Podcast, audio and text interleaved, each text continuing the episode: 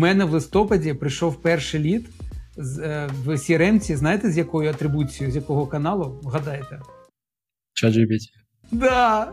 І я поки що не знаю, що з цим робити. Ну, рік був тяжкий, не будемо це приховувати. У мене теж дуже багато уточнюючих питань появилося. Кожен може зайти зараз цей умовний чат GPT, нагенерувати там е, відповідей. Добре, я тобі вірю. То відсотків правда. Прям Раніше такого не було. Це бомба. Це маркетинг не може сам собі придумати стратегію, якщо немає стратегії в бізнесу. А тут є ефект аплодисментів е, чи щось таке за те, що Юля сказала, або там салют, ну щось таке.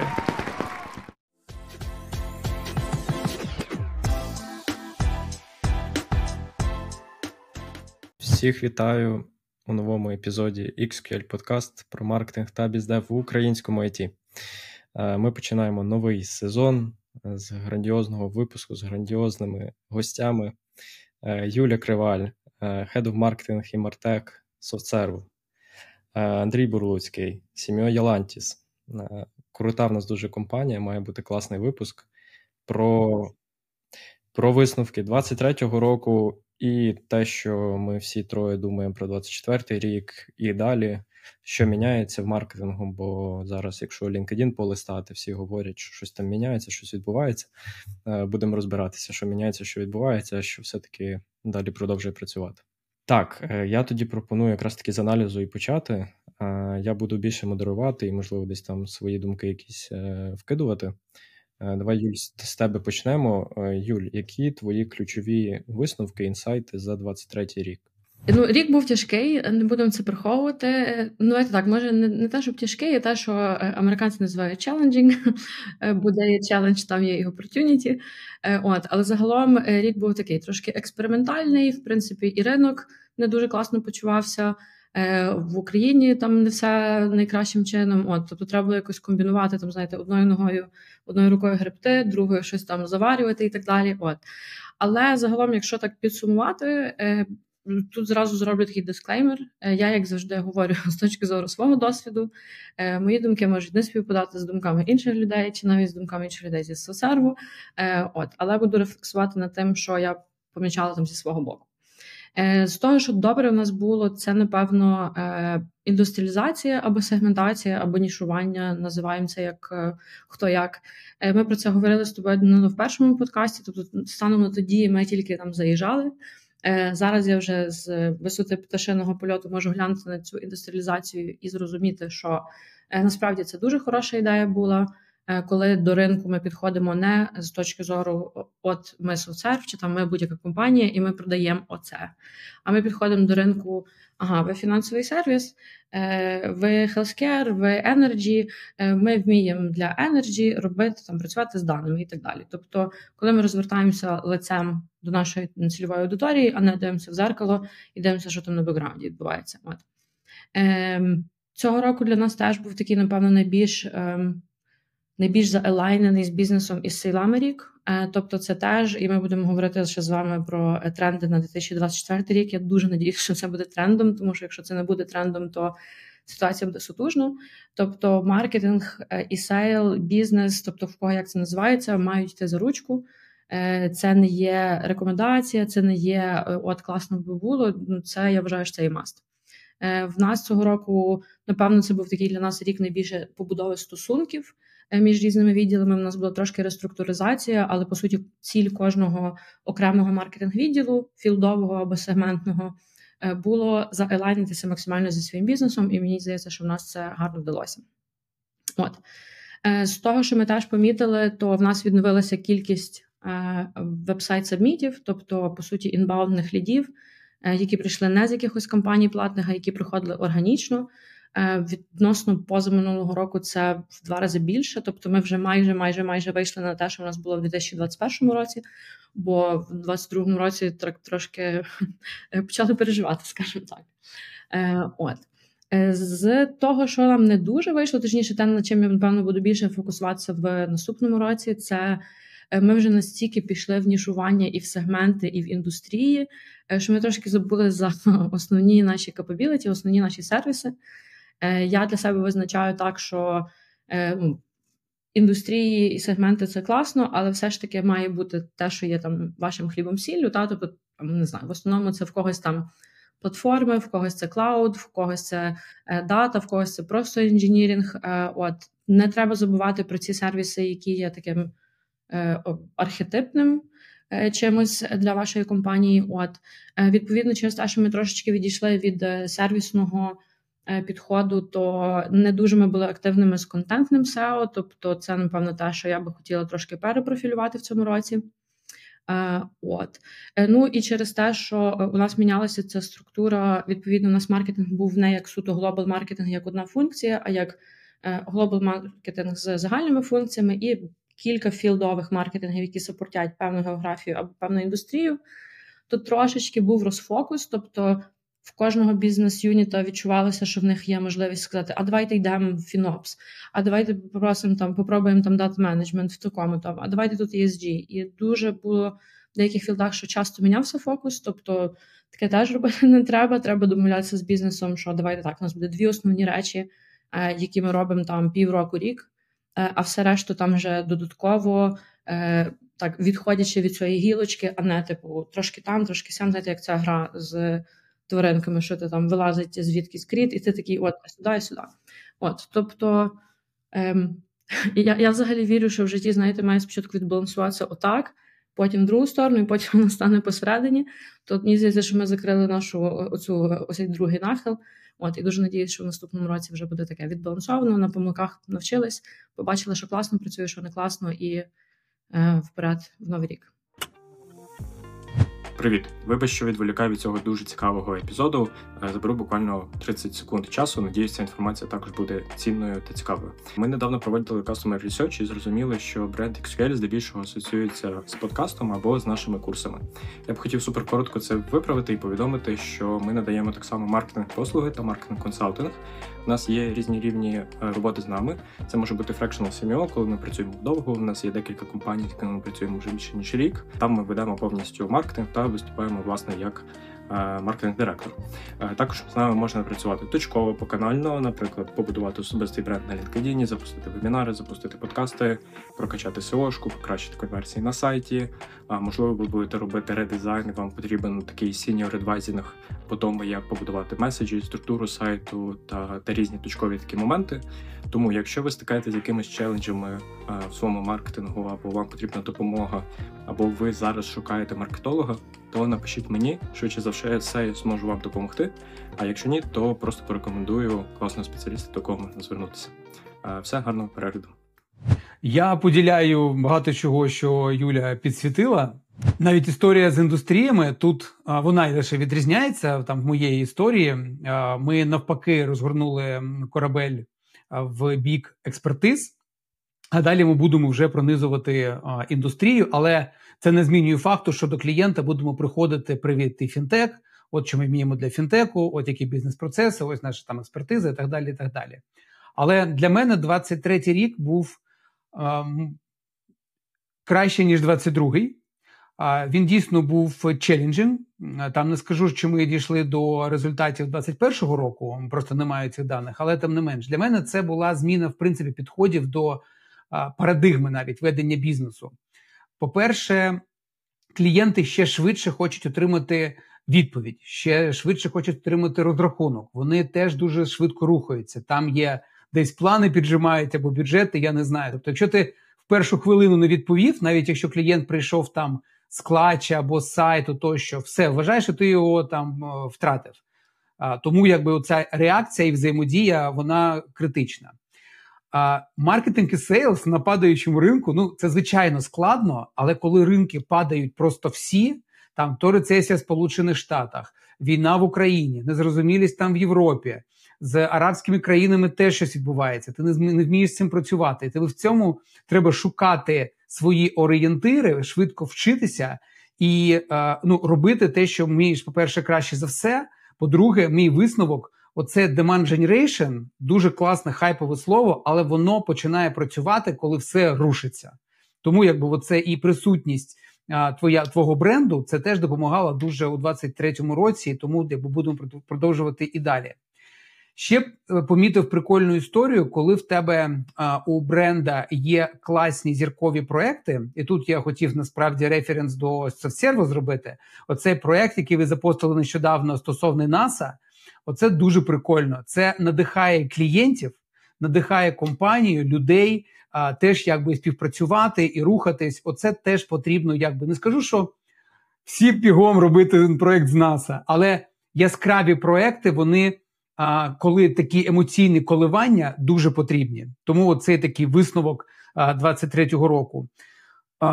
Ще один висновок він стосується технологій більшості, що маркетинг ще більше е, потребує R&D всередині. Тобто, я і Юля, ми з е, компаній інженерних, а, і завжди завжди там в ділівері більше відбувається інженерія, але маркетингу тепер потрібен свій R&D, із цим чатом GPT, із його API, і інтеграцією з іншими системами через API. Коротше, це історія, яка точно ми сьогодні можемо поговорити, як вона буде ну, рухатись е, далі. По каналах цікаво, в мене жодний канал не показав якоїсь м, виключної ефективності. Тобто воно або равномірно було розподілено, але тим не менш, це плюс-мінус там порівняно, але знову demand generation деякі елементи account-based підходу з ключовими замовниками. Це були канали, які так або інакше показували motion людей, motion клієнтів, що вони хочуть купляти. В них є попит, є інтерес, можливо, не зараз, але якби тим не менш воно є. І висновок такий, що для мене цей набір 23-го року це є якраз запорука ефективного і швидкого зростання в майбутньому. Оце про те, як пройшов 2023. Клас, клас, дуже дуже цікаві думки. Е, Андрій дуже гарно підмітив про маркетинг R&D, тому mm-hmm. що я теж вважаю, що ну, типу, це маст. Е, Давай так, Данило, щоб ми не відходили від адженди, бо в мене вже все У мене теж дуже багато уточнюючих питань появилося.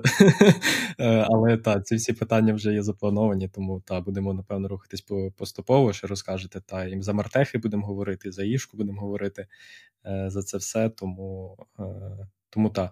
Зі свого боку, ще додам дуже-дуже коротко, ем, що в мене, напевно. Ем, так як це був челенджовий рік. Ну і я дивлюся так, навіть трошки, якщо затягувати 22-й рік, е, то особисто в мене, напевно, це перехід до е, такого bottom of the funnel, більше е, підходів різних, тобто щось, що дійсно буде там вже тут і зараз нам генерувати. Тобто, ну я більше працюю з малими компаніями, і там дуже часто йдуть там в SEO-шку, в awareness, воно займає дуже багато часу і більше йти в якісь підходи, такі як там аккаунт без маркетинг той самий, для того, щоб генерувати швидше результати. І і demand generation, та в плані того, що як мені здається, що я нарешті е, зміг нащупати, як це може працювати е, для нашого бізнесу. Да? Е, тобто, навіть там через особистий бренд вже є кейси класні, коли там дійсно фаундер виходить на sales call, і йому там кажуть, бачили твої пости, дуже класно, експертно, там воно викликає більше довіри і так далі. Тому да, це це будемо продовжувати робити 100%. Е, Окей, і в мене ще таке питання. Ти, Юля, казала про те, що ви майже вийшли на е, показники 2021 року, але цих там е, два роки ви робили там багато е, різних активностей і, можливо, воно збільшило вам об'єм, і ви там ну, кількісно е, вирівнялись. Та? А якщо говорити, ну не шарячи цифри ваші, бо я знаю, що це таке сенситив, е, але просто по відчуттям, можливо, там в відсотковому співвідношенні чи ще щось. Чи бачите ви, що там ціна за SQL виросла, чи за ліда, чи за клієнта, і наскільки це виросло? Ну тобто, чи стало дорожче залучати зараз потенційних клієнтів по вашим відчуттям? Якщо говорити про ціну, Е, то напевно, що дуже дорожче не стало. Я маю на увазі суто з маркетингових е, маркетингових ресурсів. Е, от, Але ми для себе зрозуміли, що ем, такі опортуністичні або транзакційні opportunity, та трошки масло масляне вийшло. Тобто, допустимо, у нас там є наш фокус, у нас є в принципі уявлення про нашого ideal customer профайлу, та але звичайно, що там, наприклад, на вебсайт е, заходять, знаєте, там е, от нам прям вже вже вже треба там раз, два, три. Е, ми собі вирішили, що до цього треба буде тепер пропрацьовувати серед краще силами, типу не хапатися за. ну, якби кожну опортюнітю, та тому що кост еквайрингу нового клієнта він 100% значно вищий завжди, ніж, наприклад, розвиток існуючого портфоліо аккаунту. Так, звичайно, що розвиток існуючого портфоліо аккаунту це теж не безплатно, але мається на увазі, що тим більше в компанії розміру софтсерву, та де там залучаються Customer Acceptance комітет, де там лігали, фінанси, тобто йде дуже багато. Е, корпоративних ролей і підготовки там від всіх відділів для того, щоб там завести цього клієнта, який ще й може підпише, а може й не підпише. От Тобто, в нас е, цього року точно буде фокус на трошки більше зміщений, бо в нас раніше був фокус в основному на нові логу, тобто нові клієнти. Але ми зрозуміли, що досить багато нових клієнтів, які приходять, е, побули з нами там до року часу і не продовжили. Тобто, в нас тут цього року такий буде як девіз інвестуйте не в діли, а інвестуйте в релейшншип. От тобто дивитися, чи це давайте так е, гарний opportunity, такий low-hanging fruit, але насправді він є ілюзією прибутку, та тобто він е, буде мати якийсь чек, але там цей клієнт не надовго залишиться, бо там немає в принципі потенціалу для розвитку чи на виходу, там, наприклад, на якусь суміжну чи партнерську компанію. От, тобто більше буде давати, буде дивитися більше на те, щоб ми брали власне от не кількістю, а якістю і довготривалістю е, потенційного Прям стосунку. дуже плюсую до того, що Юль, ти кажеш. А ми дуже зробили більш суворішими кваліфікаційні критерії того, кого ми беремо. Інколи реально приходять класні запити, просто дуже потужні. А, ну, Вони ці вимоги пов'язані з різними причинами. По-перше, да, і з тим, скільки ми часу витратимо, і ми бачимо, що запит прийшов там від стартапу, якої який навіть ще сідраунд не пройшов, або а, поп запит прийшов м, з Еміратів або Саудівської Аравії. По перше, які підтримують а, цю країну. Це по-перше. А по-друге, з ними дуже дуже важко працювати. Тобто, це треба вміти працювати з арабськими країнами, і треба, щоб сейлс були навчені. Ну, маркетинг можливо можна робити такий, як на на всіх, але тим не менш. Але дійсно, у нас теж е, там важко сказати по цифрах, чи вони зросли, чи вони зменшились. Ми задоволені тим, скільки зараз коштує або виглядає кост per acquisition, навіть якщо ми це поєднуємо з витратами, в тому числі на сейлс. Да? Тобто це рахується так або інакше, потім. Потім разом, але ми зробили суворішими кваліфікаційні критерії, і це дуже допомагає. Е, я ще тут єдине, що додам. Е, мені здається, що ми вже про це говорили, тому вибачте, якщо я повторююсь, але це важливо. Е, оце от звуження кваліфікаційних критеріїв, воно спочатку виглядає трошки страшно, бо в тебе ніби ну, обрізається кількість там того, що ти передаєш сейлам, та? але насправді суть, якщо ми дивимося на цей funnel, чи ми дивимося на нього зверху, чи збоку, немає різниці. Е, краще, щоб він був товстенький, тобто, ну так, отак, лієчка ця отак сходилась, аніж отак. Та? Тому що це насправді оптимізація роботи просто всіх. Там І BDR-ів, MDR-ів, SDR-ів, і маркетингу як такого, і селів, і значно легше тоді визначити, окей, тобто е, законектити сейлів з маркетингом, щоб була хороша якість глядів, які ми передаємо. Ну і відповідно менше часу на відпрофайлювання того, що не дуже підходить, воно тобі дає більше часу на ну, щось більш якісне. От Тому е, оці от кваліфікаційні критерії дуже важливо, і те, що єдине, що додам, е, важливо їх переглядати. Тобто, в нас, наприклад, як воно там мігрувало, е, спочатку у нас були кваліфікаційні критерії, в принципі, загальні. Е, для всіх.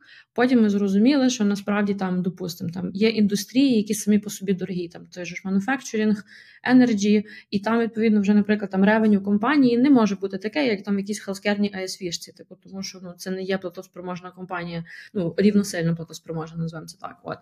Тобто кваліфікація критерії кваліфікації мають бути, і також їх треба раз в якийсь період переглядати. Тобто, якщо ви тільки десь бачите, що дуже є багато дискваліфікацій, незадоволеність серед сейлів, це зразу значок, що напевно, що час прийшов переглянути ваші критерії. Ну так, це якраз до до взаємодії маркетингу і sales. Е, Цікаво, так, бо я десь чув просто, що я не зробив research, щоб знайти ці дані, але мені здається, я з Мариною на подкасті говорив, вона казала, що е, по відчуттям, ну і вона в основному там outbound-ом займається, і по відчуттям, ніби десь відсотків на 30 просів ринок. І от мені було цікаво там на ваших об'ємах даних, чи ви відчули якось, що ну там е, стало складніше чи дорожче залучати там е, лідів клієнтів. Слухайте, тут далеко ходити ходити не треба. Статистика е, по венчурним інвестиціям каже про те, що е, зараз вони порізали майже там 30% від черги, яка стоїть за інвестиціями. Вона нічого не отримає. От екстраполюється просто на маркет, враховують там рецесії, якісь податкові аспекти там в Сполучених Штатах або в Європі, банковську кризу і вихід з цього з коронавірусного періоду. Принципі, воно так і насправді так і є. Тут єдине, що єдине, що я коли готував 24-й рік, аналізував декілька прикольних репортів і Світового банку, і в принципі таких аналітично-економічних технологічних. Там була фраза, причому я раніше її не бачив як червоною ниткою, щоб вона проходила. Коротше, там прям написано, що да, будуть економити бюджети, але був додатковий там коментар майже в кожному. Я, до речі, через чат GPT це все аналізував. Це були pdf документи по 200 сторінок. І ці аналітики навіть кажуть: дивіться, да, спрос буде падати, а при тому клієнти будуть продовжувати ну, хотіти купляти, продовжувати там цифрову трансформацію, там проекти свої і так далі. Але тепер вони будуть дивитися, чи можна value отримати ще швидше, або ти це продукт, або сервіс, тобто одразу зараз, да, наприклад. Або ти маєш додати стільки аргументів а, з точки зору ROI або майбутнього value, щоб клієнт сказав: Ну добре, я тобі вірю. Тобто в нього внутрішня аргументація має стати бути ще вище, коли він піде захищати там бюджет і так далі. І це було в економічних репортах. Я такого раніше в економічних не бачив. Це дуже насправді цікава думка, тому що завжди quality, value, velocity, типу, якщо не даєш. Але єдине, ще от тут теж гарна думка, ти мене гарну думку накинув, що е, Тепер з обмеженими бюджетами, з обмеженими можливостями, та переважно там люди хапаються за о, мені відкрили бюджет, то треба зараз максимально напічати, бо потім грошей не буде. Е, але тим не менше, люди будуть е, компанії будуть шукати власне довгострокових партнерів, тобто де е, вони зайдуть. По-перше, давайте так умовно кажучи, класний вендор. Це означає, що там класна людина перформає, її там відповідно промовують, в неї там більше можливостей і так далі. Тобто, це завжди 100% про партнерство, навіть якщо ми дивимося на якогось класичного, не знаю, там аутсорсинг, аутстафінг е, вендор.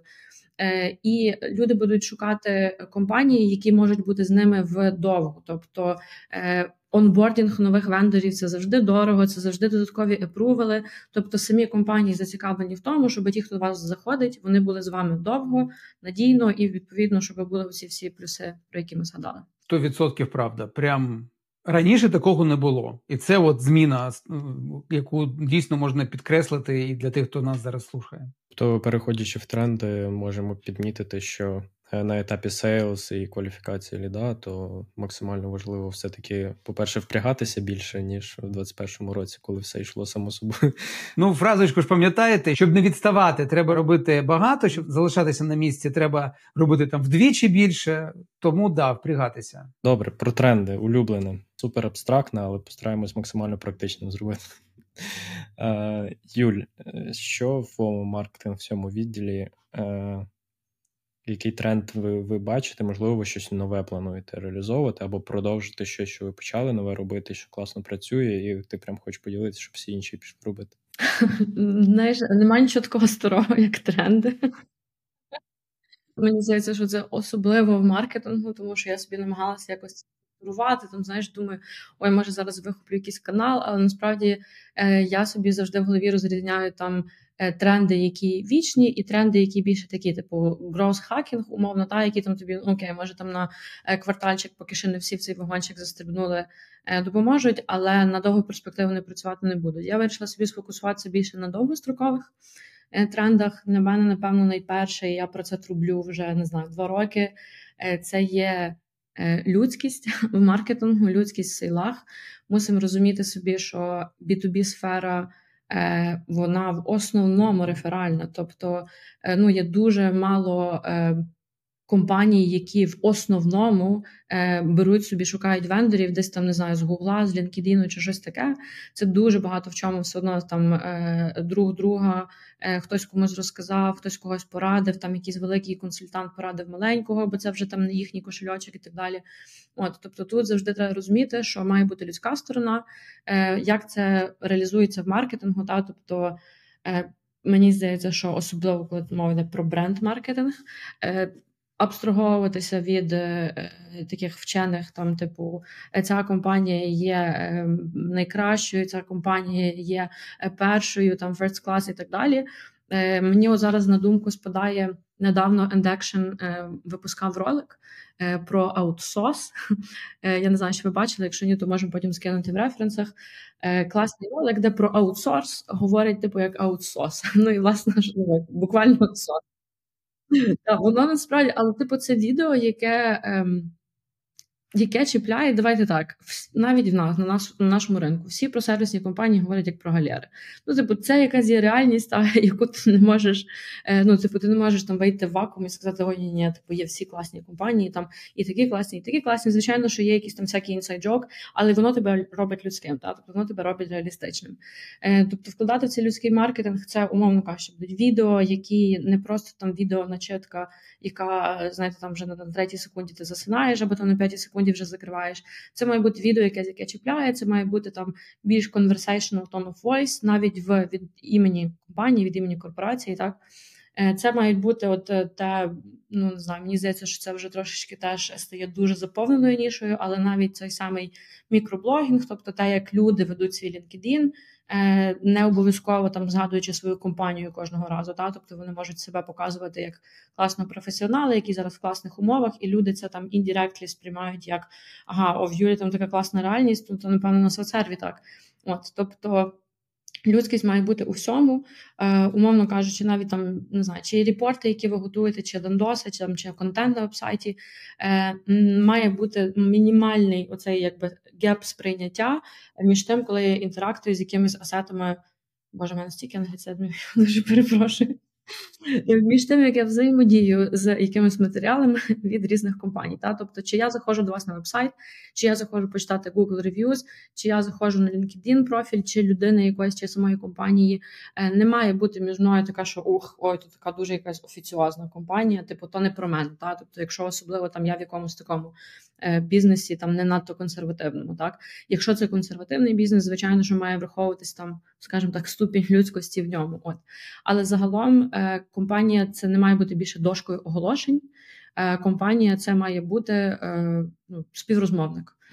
От на кожному на кожному етапі. Це бомба, це дуже дуже класна класна річ, яку ти сказала.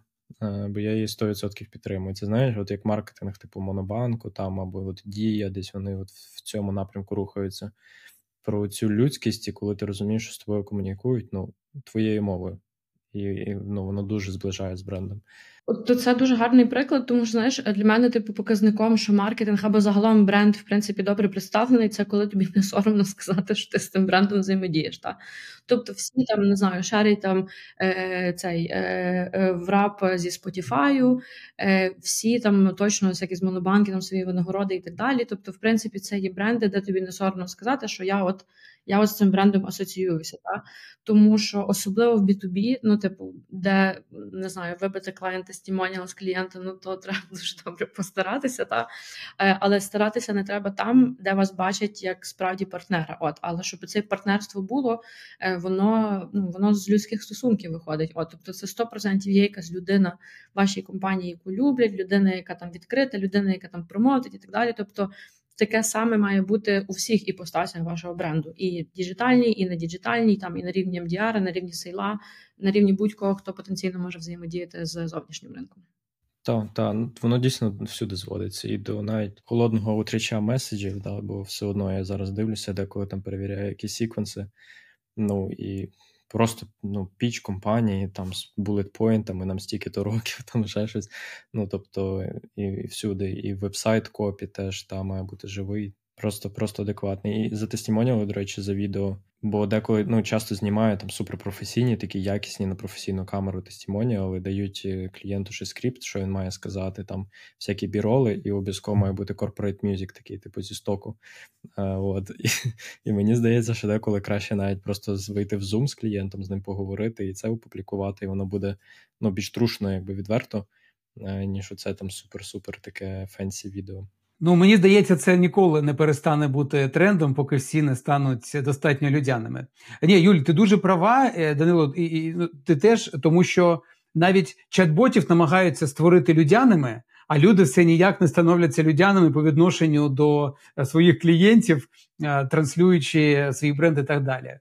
А знаєте, що якщо от верхньорівнево тоді йти, мені дуже хочеться, щоб в наступному році був ще один тренд. Є такий жарт, що B2B маркетинг це в в IT, це boring to boring маркетинг. От хочеться, щоб це boring to boring, з в тому числі з технологіями, про які ми сьогодні поговоримо, став ну не fun to fun, але дійсно і людяний, і фановий, і цікавий, щоб з цим було цікаво взаємодіяти, як з брендами, от як там Монобанк або в принципі B2C-шними брендами. І я навіть знаєте, що хотів тут просто приклад привести, бо їх можна безліч. Um, я бачив кейс, коли компанія, яка займається Computer Vision, хотіла за отримати собі в клієнти NVIDIA. Вони дізналися, що підрозділ, з яким їм треба працювати, що CEO цієї компанії, або там General Manager напрямку в NVIDIA, що він цікавиться історією взагалі Бетмена як супергероя, і вони розробили account-based підхід повністю як комікс де цей е, генеральний директор був е, героєм у якості Бетмена. І воно зайшло. І оце класний маркетинг. Він, мабуть, продовжує Юль, то що ти сказала. да, от Мені здається, це був би класний тренд. А, І про нього може не так багато говорять, але хотілося б. От я тут додам, бо дуже дуже напрошується. Е, воно трошки вже стосується іншого тренду account-based маркетингу, але от те, що описав Андрій, От оце account-based маркетинг, тому що дуже багато зараз нас на ринку сприймають це як е, ну, дам landing page в кольорах е, логотипу цього клієнта, десь там підставлю типу, їхнє ім'я, а далі все одно навалю типу, все, що я маю, все чим багаті. От, от оце в нас на соцсерві зараз account-based маркетинг це один до одного, тобто не одна людина менеджить 50 аккаунтів, бо давайте чесно, це не account-based маркетинг. От, а один до одного, де людина там намагається зрозуміти, окей, де в нас вже є вихід, там що ці є люди, тобто людину можна в теорії десь там запросити, вона може про research ити. Тобто, це вже знаєте, це вже якісь такі, ну воно таке трошки. На межі з, з якимось сталкінгом, да? але ну, ми всі люди. Ну, типу, ми всі люди, і люди в B2B це ті самі люди, просто які ходять на роботу. От і треба про це не забувати. Тому що мені здається, що ми собі завжди вдіваємо ширмочку. Ага, B2B, це зразу там піджачок, типу офіціоз і так далі. Ну це зовсім не так. Добре, давайте до наступних трем. Юлі, ти за аккаунт маркетинг сказала. Куди ми без нього ділимося? Ні, насправді мусить бути. Ем, але тут перед тим як ми заскочимо вже до account-based маркетингу, мушу мушу сказати про те, що я дуже сильно надіюся, що буде тренд е, на е, топ-менеджмент, на керівництво, яке розуміє маркетинг, mm. і на топ-менеджмент і керівництво, яке розуміє, що маркетинг не може сам собі придумати стратегію, якщо немає стратегії в бізнесу. А тут є ефект аплодисментів е, чи щось таке за те, що Юля сказала, або там салют, ну щось таке. Дуже дякую, дуже дякую. Е, дивіться, бо я насправді я займаюся менторством через е, прожектор менторшіп платформу. Я мала десь, напевно, більше 70 сесій за попередній рік. Е, чесно скажу, в менторстві є не тільки ефект благодійності, бо 100% грошей йде на допомогу ССО, але й так само є меркантильна частинка для мене. Е, я маю можливість заглянути за куліси дуже багатьох маркетинг команд. Та тобто, насправді компанії дуже були різні, люди з маленьких компаній, середніх, з великих компаній, е, але дуже великою проблемою є те, що От ти питаєшся людину, окей, типу, добре, там на основі чого ти базуєш там свої маркетинг активності, так? Чи ти знаєш, яка стратегія бізнесу? Е, ну, Що буде ключовим для вас, для вашої компанії цього року? І дуже багато людей або не знає, або ну, в них є очікування, там, наприклад, наймають маркетолога джуна або маркетинг-менеджера, часто їх ще й називають там Head of Marketing CMO, ти дивишся опис вакансії, а там, типу, вміти дизайнити, вміти писати контент, запускати рекламу, розбиратися в SEO і так далі. Тобто, по суті, по суті, за класними тайтлами маскують. Е, ну, Для мене це є е, показником проблемності бізнесу, тому що вже люди там бачать, що те, що працювало, не працює більше, треба брати маркетинг. Е, я, до речі, ще підійшла до цього питання дуже ґрунтовно. Е, я попросила Оленку з Дженні, е, щоб вона мені підготувала витяжку по відкритих вакансіях за 2022 рік і 2023 рік в маркетингу. Дуже досить високий тренд. Тобто за попередній рік було більше 10 тисяч, хоча б раз опублікованих вакансій, так що насправді є трошки більше, ніж е, середньому там вакансії по інших е, стрімах. Що означає, хотілося б думати, вау, нарешті всі повірили в маркетинг. Для мене це означає, що люди вже не вигрібають на тому, що для них раніше працювали, тобто чи якісь реферали, чи там сили і так далі. Вони кидаються в маркетинг. Але і інший тренд є значно більше вакансій стало з мінімальним досвідом в маркетингу. Тобто е, беруть якогось джуна, на нього покладають, типу, так, ми на тебе покладаємо ціль за всю компанію, ти собі сам мусиш поняти, е, як. Заходити на ринки, на які ринки, е, стратегії загальної немає. Тобто просто це вдуматися, от якийсь бізнес зі всім своїм ревеню, зі всіма своїми цілями і грошима, чи від хотів сказати вендорів, чи від е, е, спонсорів, чи своїми грошима. Хочу, хоче, щоб одна людина там з півторарічним досвідом закрила все, що не закрила їхня команда сейлів. Ну, давайте будемо чесні собі собою. Дуже хочеться, щоб цей тренд став антитрендом, що він помаленьку почав виходити. І я дуже дуже сильно надію, що в наступному році з цих 10 тисяч вакансій е, для маркетингу е, будуть відкриті в компаніях, де менеджмент розуміє, що маркетинг елайниться з бізнесом, а не має за них все придумати. От е, тому дуже надіюся, так дуже надіюся на це, що маркетологи не будуть відчувати себе винними за те, що вони не врятували компанію за три дні. Е, що їх не бомбардують питаннями так, де ліди вже типу, за місяць, а також в компаніях, де середній чек, там я не знаю, 250 тисяч, е, не сварить маркетолога за те, що кост пер лід е, не 5 доларів. Тому що ну теж давайте будемо об'єктивними. Е, Ну не знайдете ви якогось там е, CTO банку за 5 доларів. Ну так не буває. Ну ну не працює математика в таку сторону. От тому так, ви вже почали з протилежного, з антитренду, от, але, на жаль, таке спостерігаю. Е, і надіюсь, що це. Е, але все ж таки теж бачу, типу, що більше е, більше бізнесів прислухаються до маркетингу, більше бізнесів ставить маркетинг не там, типу.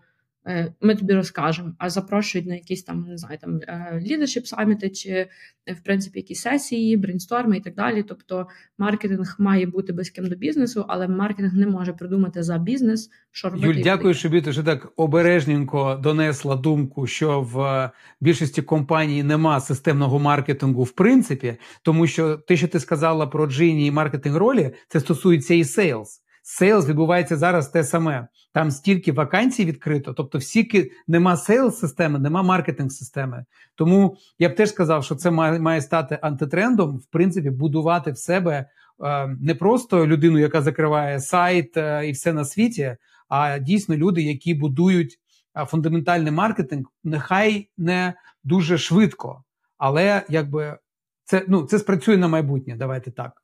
Так, 100%. Якщо навіть немає грошей швидко вбухувати, заливати і там все розгортати, то хоча все одно починати відразу з потужного фундаменту і вибудовувати сильну сильну основу. 100%. Так, я більше от власне з власниками працюю. Та, на жаль, на жаль, є така картина. Мені якось щастить, що більшість моїх клієнтів вони все-таки залучені в маркетинг, їх це цікавить, і вони часто я навіть дивуюся, що ну, ніби SEO, а він там розбирається на там якихось останніх репортах там від Семрашу чи ще щось. Ну тобто, прямо людина цікавиться. Але дійсно, та, і були на досвіді такі власники, які, ну. Я навіть не говорю про те, щоб сформувати якусь стратегію разом, да, там, а навіть якісь матеріали, якщо ж той маркетинг е, погодився на суїцидальну місію е, самому розвивати бізнес, так як він це бачить, то навіть людина не включається в те, щоб десь дати свій там експертний коментар, чи щось рев'юнути, чи ще щось. Ну тобто, абсолютно е, там е, витрати на контент-райтерів та наша от є там ChatGPT, пишіть контент ChatGPT, Ну тобто, в них ну, контент як контент, просто як одиниця. Типу, от, ну, і і воно, на жаль, а потім немає результатів. Та чому немає результатів, маркетинг не працює і все біда. Данило, це добре, що ти згадав про той самий там чат GPT. А я тут теж хотів сказати ну, щодо трендів там про про марктек, і це ми проговоримо. А використовують там десь чат GPT, використовують інші там не без AI якісь тулзи, але вони не є системою а, маркетингового ну, не процесу, я б сказав. а ем, ну, маркетингової системи. Там є у людей, де вони там дивляться, а хто заходив на сайт. Там, наприклад, якийсь там Ділфронт, лідфідер там і так далі. А далі далі цією інформацією нічого зробити не можна, бо не роблять. Тобто воно так фрагментарно. І от для мене теж наступний рік це все ж таки будувати а, між системами а, якусь інтеграцію, навіть на рівні просто зібраних даних, якомусь там Таблео, Power BI, для того, щоб можна все, що ви збираєте, дивитись і приймати операційне, управлінче або маркетингове якесь рішення там ну, як в нас перформять канали, як нам клієнтів вести, з якої воронки, в яку, з яким контентом і так далі. і так далі. Бо зараз воно виглядає от фрагментарно, навіть у великих компаній. Навіть поки що і в мене виглядає, я от дуже хочу це зробити. І я бачу, що колеги в Сполучених Штатах і в Європі теж про це говорять. Хто як, хто побудував вже яких, якийсь енджин маркетинговий. Чат GPT зараз називати? Слухай, ну я назву не ChatGPT, я назву е, Large Language Models, а як бо інструментарія вже досить багато, і великих вендорів, там Google, і Amazon, і OpenAI, так і інтеграцій в якісь е, копайлоти, Jasper, CopyAI і так далі. Тут я б сказав наступне: ну, тренд починати це використовувати вже пройшов. Він почався в жовтні минулого року, позаминулого року, і він вже закінчився. Якщо ви не почали, ви вже запізнилися. Тому для мене тренд 24-го року це а, інтеграція подібних сервісів в бізнес-процеси маркетингу. Наприклад, що це може бути? А, давайте а, робота SDR є SDR, який збирає інфу про клієнта і намагається на базі профіля замовника, його там LinkedIn, якихось пріоритетів, які він знайшов там на сайті або у CEO в в вебінарі, або тощо, намагається сформулювати value proposition, намагається вигадати якийсь сценарій розмови в LinkedIn або через email. От тепер це можна поєднати в одне. Всю інфу збираєш в Google Sheets, під'єднуєш ChatGPT через API, в тебе система, яка повністю генерує тобі діалог з клієнтом в залежності від того, що ти скормиш або віддаш Google Sheets. Ти можеш віддавати туди, що клієнт відповідає, що ти хочеш донести, можеш сам коригувати, але це стає вже бізнес-процесом. Як ми збираємо там, під який value proposition це працює? Тобто в тебе в Google Sheets збирається ICP, там портфоліо компанії, тобто в тебе вся вся, е, весь ланцюжок створення комунікації з клієнтом збирається в Google Sheet по твоїм фреймворкам, темплейтам, обробляється чатом GPT, і в тому ж Excel це твій інструмент для того, щоб спілкуватися з клієнтом. Процес процес. От я думаю, що воно буде ще глибше. Не просто погратися чат GPT, що ти вмієш, а інтегрувати в щоденну роботу операційку маркетингу і сейлс. Оце для мене буде пункт номер один. Прямо. Е, я тут теж додам, що в принципі будь-яка да, так, будь-яка функція це завжди people process tools, е, і будь-який GPT е, це є тула в першу чергу. Та? Тобто, якщо в тебе, наприклад, там. Ясно, що це дуже залежить від розміру команди, та? бо якщо там команда з одної людини, то тобі то ти і people, і process, і tools. Якщо у вас, наприклад, там команда, не знаю, там 20, 30, 40, 50 людей, ти не можеш прийти і сказати: ну, дивіться, ми від завтра юзаємо чат GPT, чи там Jasper AI, чи що. Е, ну і Бог з вами, знаєте, тобто так не буде. Тобто має бути якісь правила використання, SLA, має бути е, розуміння. Е, що ми можемо через цей GPT проганяти, що ми не можемо проганяти. Та? Тобто, е, чи треба якісь інтеграції, чи треба добудови, чи треба, чи нам вистачає в принципі цієї тули, а там решта роботи решта роботи робиться е, мануально. Тобто не може бути, наприклад, там, допустимо, команда з трьох контентщиків, ну не може бути так, що. Один собі так юзає, другий так собі юзає, а а третій ще по-інакшому, або взагалі, або там різні тули і так далі. Тобто, звичайно, що має бути якась консистентність, мають бути якісь правила взаємодії, е, в принципі, з будь-якою ai тулою От. Е, я теж, напевно, що погоджуюсь з Андрієм, що е, час оцього трендовості вже пройшов.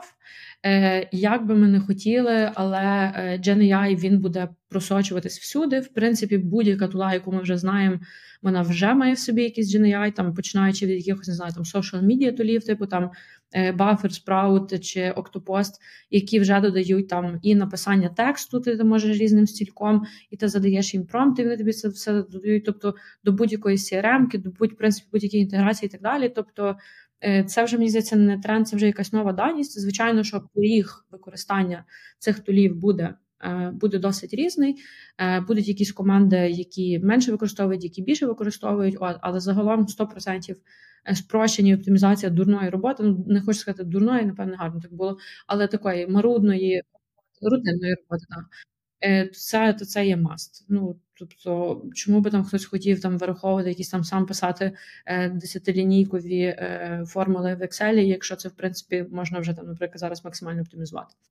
І я сюди, Юль, дякую, що ти додала цю історію з тим з правилами, як використовувати, що ми можемо, які дані пропускати там через системи і так далі. А я тут ще хочу додати: я не знаю, це трендом назвати або ні, але воно продовжує історію. А по-перше, це історія перенавчити людей.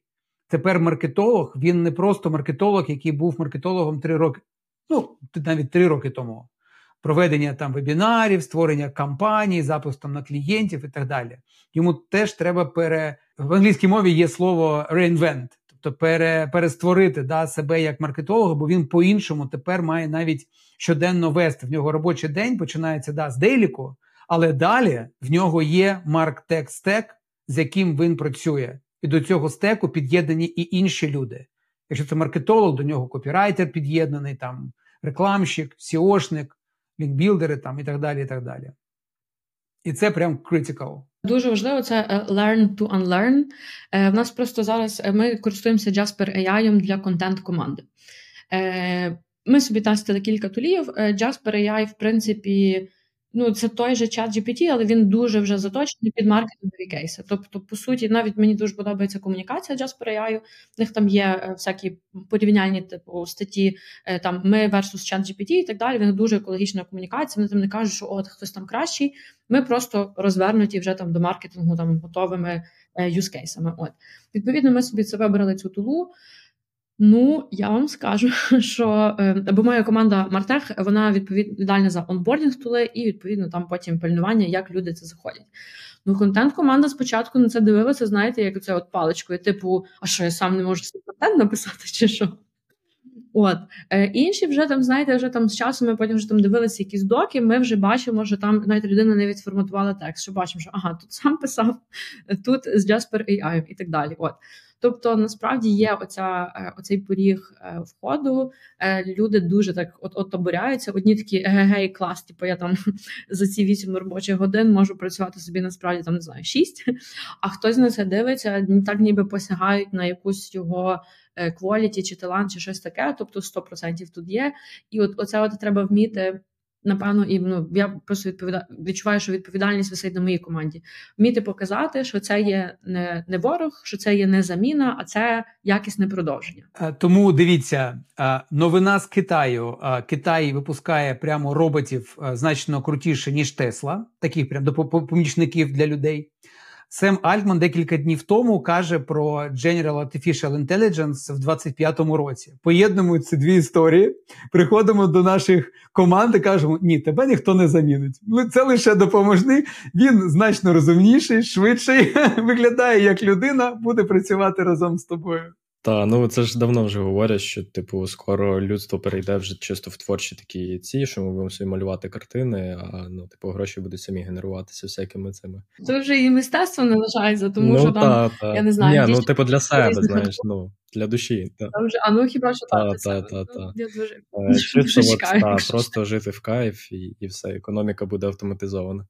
Е, Цікаво. В мене... Якщо це не для того, то я не знаю для чого це GNI. Так, е, ми, до речі, з тобою, Юля, якраз тоді це GPT, там ще пару місяців йому було, ми записували подкаст. Е, і тоді такі, ну, типу, да, там, ну, цікаво, можна використовувати там. Ну, зараз, ну, на, ну та, щодня я користуюся. Ну, нема дня, щоб я ним не користувався е, для різних задач. І зараз шкода, що недостатньо мені часу. Це теж про те, що ви казали, там навчатися і розівчитися щось робити я, ну, от ніби молода людина, а типу, а я розумію, що я відстаю. Ну, типу, в мене таке FOMO е, від, відносно цього AI і, і ChatGPT і так далі, і ніби воно має швидко схвачуватись, а воно щось ну, дуже тухо йде. Ну, тобто, якось так тяжко було спочатку. Але з часом, з часом все частіше частіше використовуєш.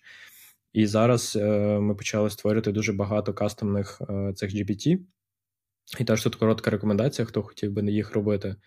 Е, я пробував зробити універсального бота, який всі мої задачі буде закривати. То краще зробити купу, але маленьких, на супер дрібні.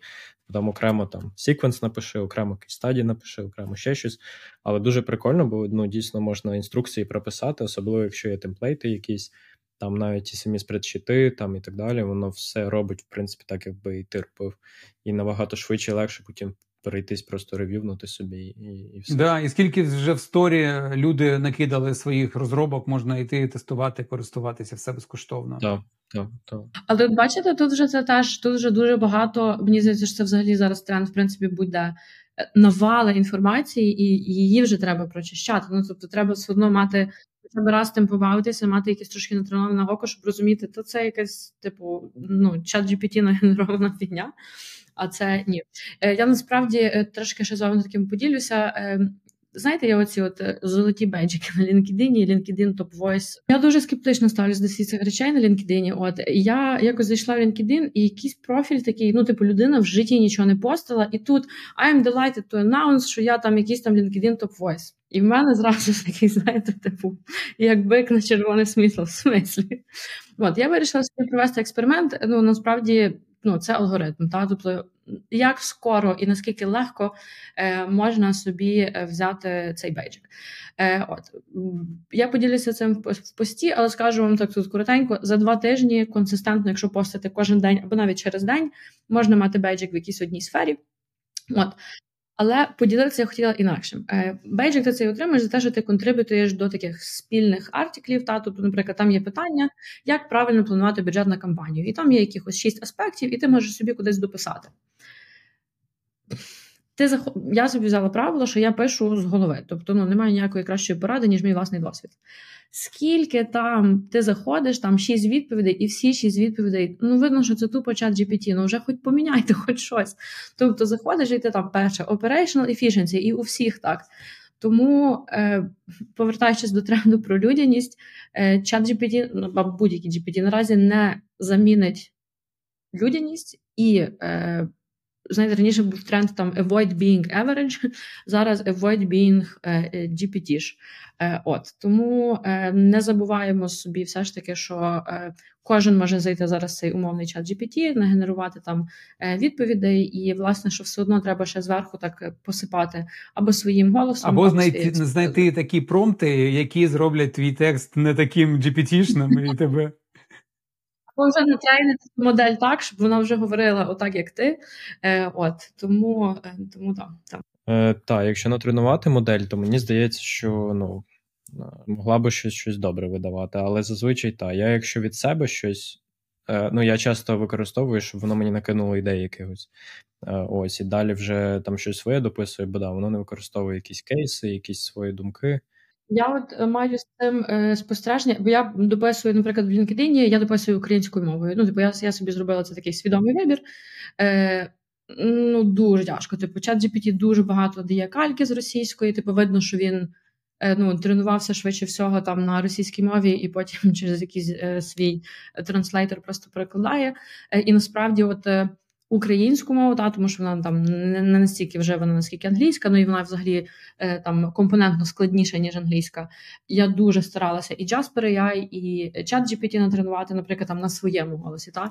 Ну, ну не йде. Я не то, що я така це тут very exclusive, але мається на увазі, що все ж таки ну, якби є є обмеження, наприклад, вже взяти use case, менш вживана мова, і тут вже якби недопрацьовки. Ну так, я навіть як з ним просто спілкуюсь по якимось побутовим речам українською. Я сміюся просто з того, як він відповідає деколи.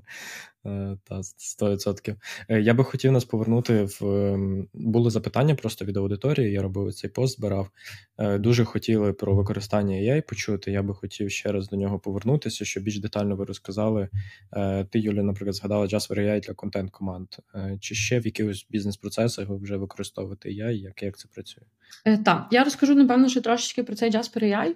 Е, чим він вигідний, типу, чим він класний, бо насправді це, напевно, одна з столів, яку там було теж питання про те, що би я понесла з собою 2024, власне, що й несу.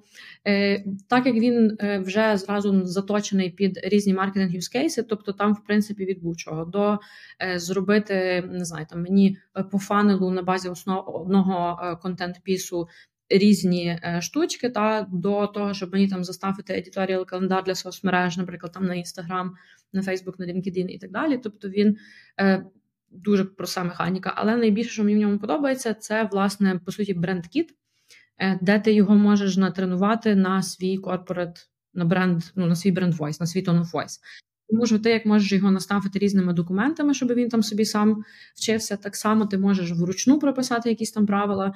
Плюс так само, наприклад, в контенті це там важливо, яким стайл-гайдом ви користуєтесь. Ми, наприклад, там користуємося AP Style Guide. Тобто ем, є дуже багато, скажімо так, точок входу, е, на яких він може вчитися. Тобто воно не є таке, знаєте, універсальне, що ти там мусиш йому там 10 не знаю, документів дати і все. Ти можеш ще це, знаєте, там і е, ну завантажити, але ще десь там чуть-чуть отут під tune ити. Дуже класна система в них фідбеків. От. Е, і насправді дуже класно, що для мене просто завжди дуже важливо в мартех, е, ну, в tool ах е, customer support. Розказують в них весь онбордінг, наприклад, під tune ений під ролі. Тобто, оце, наприклад, там для контентщиків, оце, наприклад, там для діджитал менеджерів, хто працює з long-form ами, хто працює з короткими формами і так далі. Тобто класна, класна ця tool а, мені дуже сподобалася. Е, от. Давайте я, напевно, поки що передаю слово Андрію. Да, клас. Я Jasper люблю. Мені взагалі бренд цей дуже подобається, як вони виглядають. Дуже класно. Ми поки на ChatGPT, В нас ще є Copy AI, теж прикольна tool а. Ну, от Copy AI для маленьких компаній, наприклад, в кого невеличкий маркетинг або sales департамент, він дуже класно допомагає теж схоже на Jasper, скормити йому інформацію, там, наприклад, віддати йому профіль людини в LinkedIn, він аналізує і пропонує тобі ланцюжок для річауту, для утрічу, сорі. Для утрічу ти береш copy-paste і якби погнав. Можна дещо під tune ити, якщо тобі не підходить, додати свій tone of voice. Оце мені дуже подобається і в Jasper, і в Copy AI. Але зараз я прям от бачу, що ChatGPT – це все ж таки платформа, і нею можна користуватися і на ній будувати. І оскільки ми компанія розроб по розробці, е, це дуже працює ще коли з клієнтами спілкуєшся. Вони такі, а що ви там робите в чаті GPT? І ти такий ім'я вивалюєш і показуєш, що в нас є якби досвід. Ми не просто там а, продаємо розробку на AI, ми і в себе це маємо. А, В мене ця історія більше з чатом GPT пов'язана з побудовою повністю. А, скажімо так, execution а процесу побудови account-based підходу до замовника. Я коротенько розкидаю, але можна буде потім про, протестувати. Перше ж це research. Відео, research відео, там earning calls, якихось annual reports і так далі. і так далі. Це все години а, для дивитися ці відео, читати ці документи. ChatGPT віддав. Правильний промпт попросив пріоритети компанії віддати або там слабкі місця зібрав.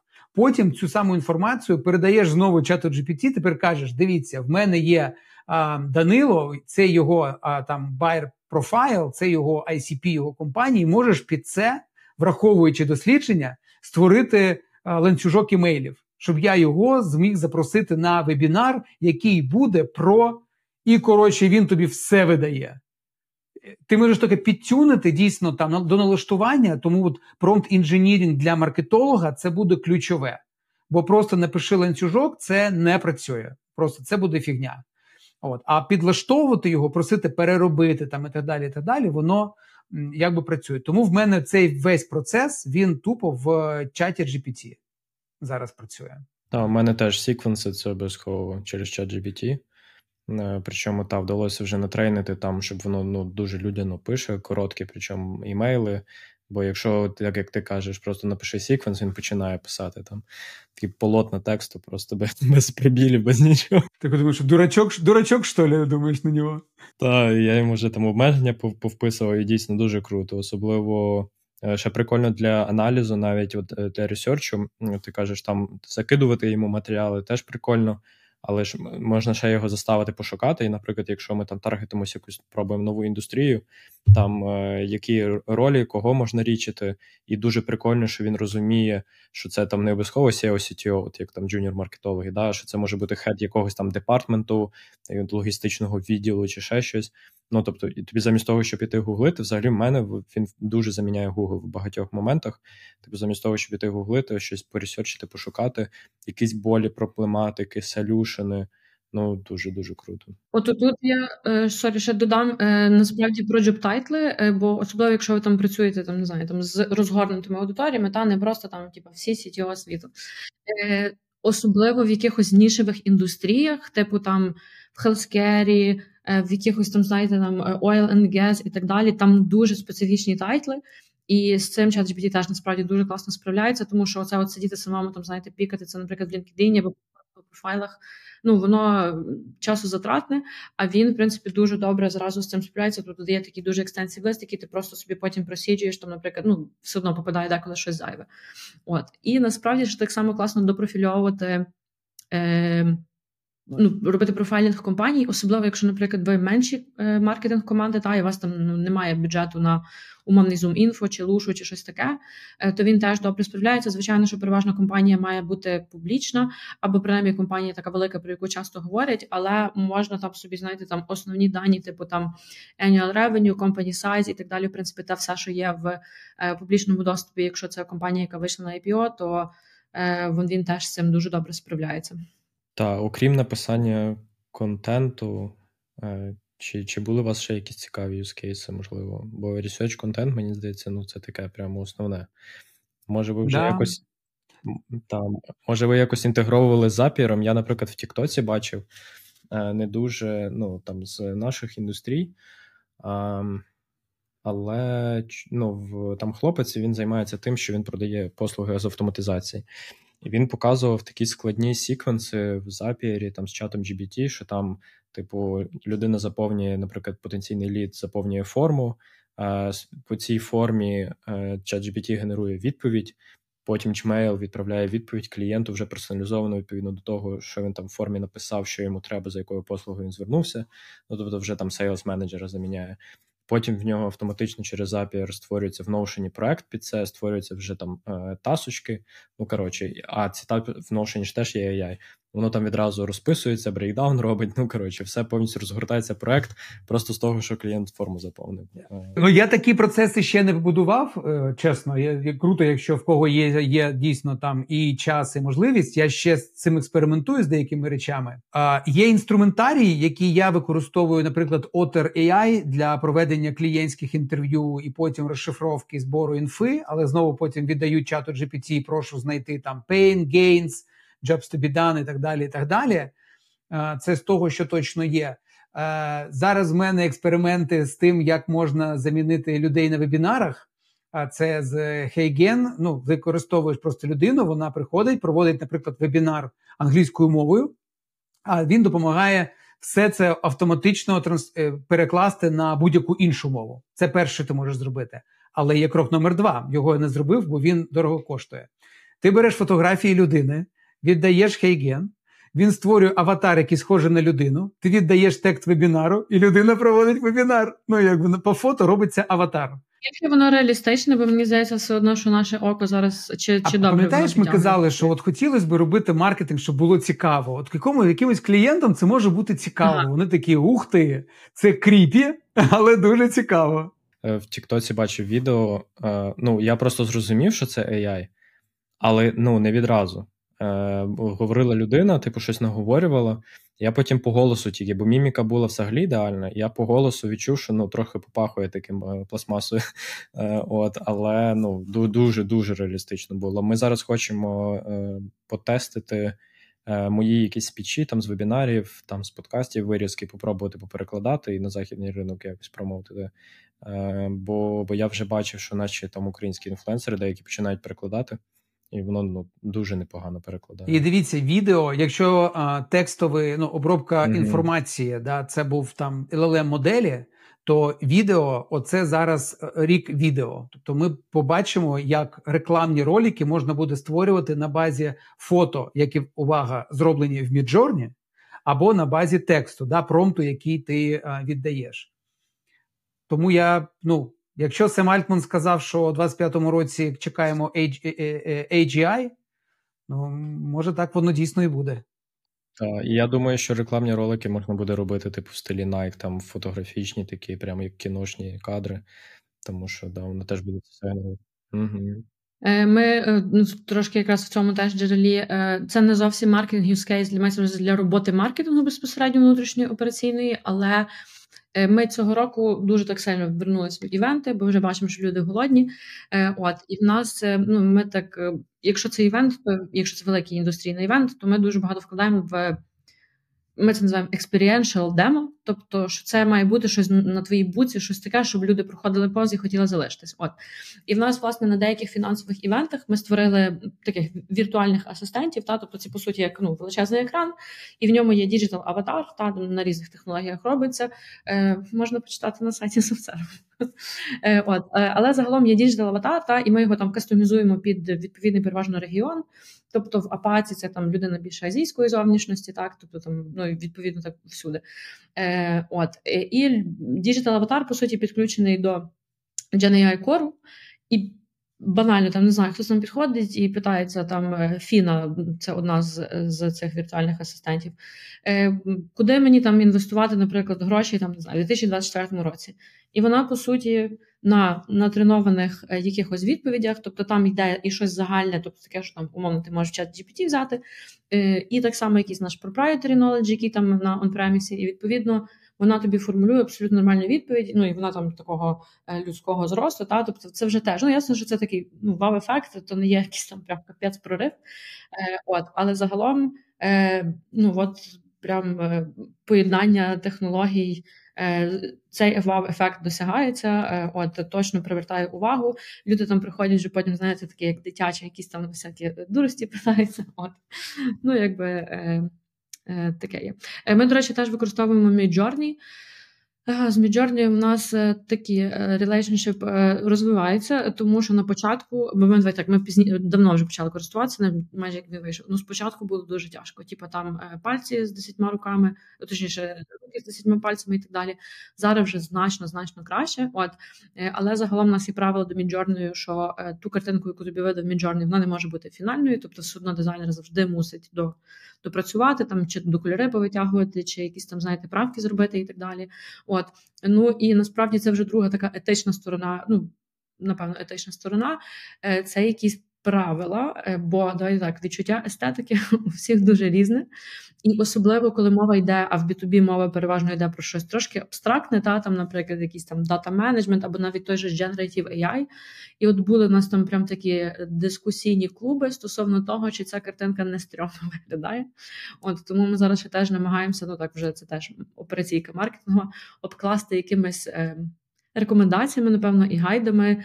Е, ну, Що таке гарне, а що таке негарне згенероване. У мене тут є смішний кейс е, на клієнтському проєкті. Генерували цей е, візуалізацію accessibility в веб-інтерфейсах. І воно, типу, людину на інвалідному цьому е, на колясці малювало. І, типу, намагалися йому казати, ну не треба інваліда малювати, ну, типу, accessibility, але якось ну, щоб не так явно. Е, от йому ну, дуже тяжко було. Він просто постійно. Ну так, і так було теж багато всяких кейсів, що ти там просиш, намалюй мені там, е, не знаю, грабіжника і малює переважно там чорних людей. Ну тобто, ну так. GenAI вчився в людей, тому якщо цей bias є в GenAI, це значить, що цей bias є Е, в людей, тому там точно ще мені здається, от з етичної і моральної точки зору, що дуже багато. До речі, класно, що ви е, зачепили тему е, accessibility і ну, більше там accessibility. Знаєте про ще, що думаю, окрім а, технології і взагалі те, що може допомогти там в наступному році і а, далі. А, ну, майже всі українські компанії зі сфери IT хочуть або працюють там в Європі або Сполучених Штатах. І така тема, як ну, англійською я б сказав так: бути local бренд, але е, працювати як глобал бренд. І тут така історія. Ми з нею, е, я з нею стикнувся декілька разів. Е, наприклад, ти йдеш в історію а, ну от веб accessibility, чому я кажу про це? Да? В, За кордоном е, це навіть вже вимога є а, для того, щоб твій сайт був accessible для людей а, з вадами там зору, інвалідністю по зору, або з ще якоюсь інвалідністю там по слуху там і так далі, да? щоб ти міг це компенсувати. CSR історія, коли ти йдеш в Сполучені Штати, да, ти будеш отримувати клієнтів. Але якщо ти не супервеликий бренд, ти хочеш презент в Сполучених Штатах, то там, наприклад, всякі всякі програми допомоги. Наприклад, ми робили в одній з попередніх компаній, приймали участь у допомозі безхатькам в Нью-Йорку. Тобто там перед Різдвом роздавали з одним з наших партнерів а, продукти харчування там і так далі. І це має бути частиною бренду, якщо ти хочеш, щоб тебе не лише сприймали як ну партнер, якому віддали, вони щось зробили, повернули там назад проект. А щоб це дійсно було, по-перше, відносини і сприйняття було, що ти намагаєшся бути частиною культурного коду тої країни, де ти працюєш. Я не кажу, що це обов'язково, але я це бачу. Або, наприклад, ще історія. Коли ти йдеш в історію, наприклад, з Internet of Things, Internet of Things як напрямок, він пронизує історію зі sustainability, з в принципі захисту навколишнього середовища. Якщо компанія цього в принципі не робить, і для неї це чуждо, то клієнт подивиться так: диви, ти мої цінності не розділяєш. Тобто, що ти займаєшся IoT для заробітку грошей? Зрозуміло, але мій стартап або мій ентерпрайз не про гроші. Він про sustainability навколишнього середовища. Оце б я теж підсвітив, тому що ми зараз так в технології круто зайшли. Всі подумають, а все все неважливо, давайте в технології повністю. Так, 100%. Ну, оці та етика і співвідношення цінностей, воно дійсно важливо. Мені здається, що це ще ну, і на етапі sales дуже часто, от коли customer research робиш, е, часто е, фактор прийняття рішення е, персональне вподобання. Ну, тобто, наскільки компанія просто сподобалася, і люди в цій компанії. Дуже часто от клієнти це говорять: ну, не ціна, не ну, не якість там, не ще щось. Просто ну, ви кайфові, типу, мені класно. І у цей момент, що ваші цінності сходяться, і ви там дійсно як компанія вірите в цей продукт, та воно дуже підсилює. У мене є жарти, приклади про сексізм в цій історії з ще на початку моєї кар'єри. Але ну це реально правда, те, що ти говориш. Мені це не подобається, але на жаль, це правда, да. І особливо мені здається, бо ви такі трохи більші, а я тут так ніби трохи зі сторони захищаю маленькі компанії і намагаюся витягнути для них ще користі. Е, Особливо для малих, е, бо бо великих е, це теж можна робити, але мені здається, що е, воно десь може загубитися. Це важливість створення ком'юніті навколо себе і будування контент-машини.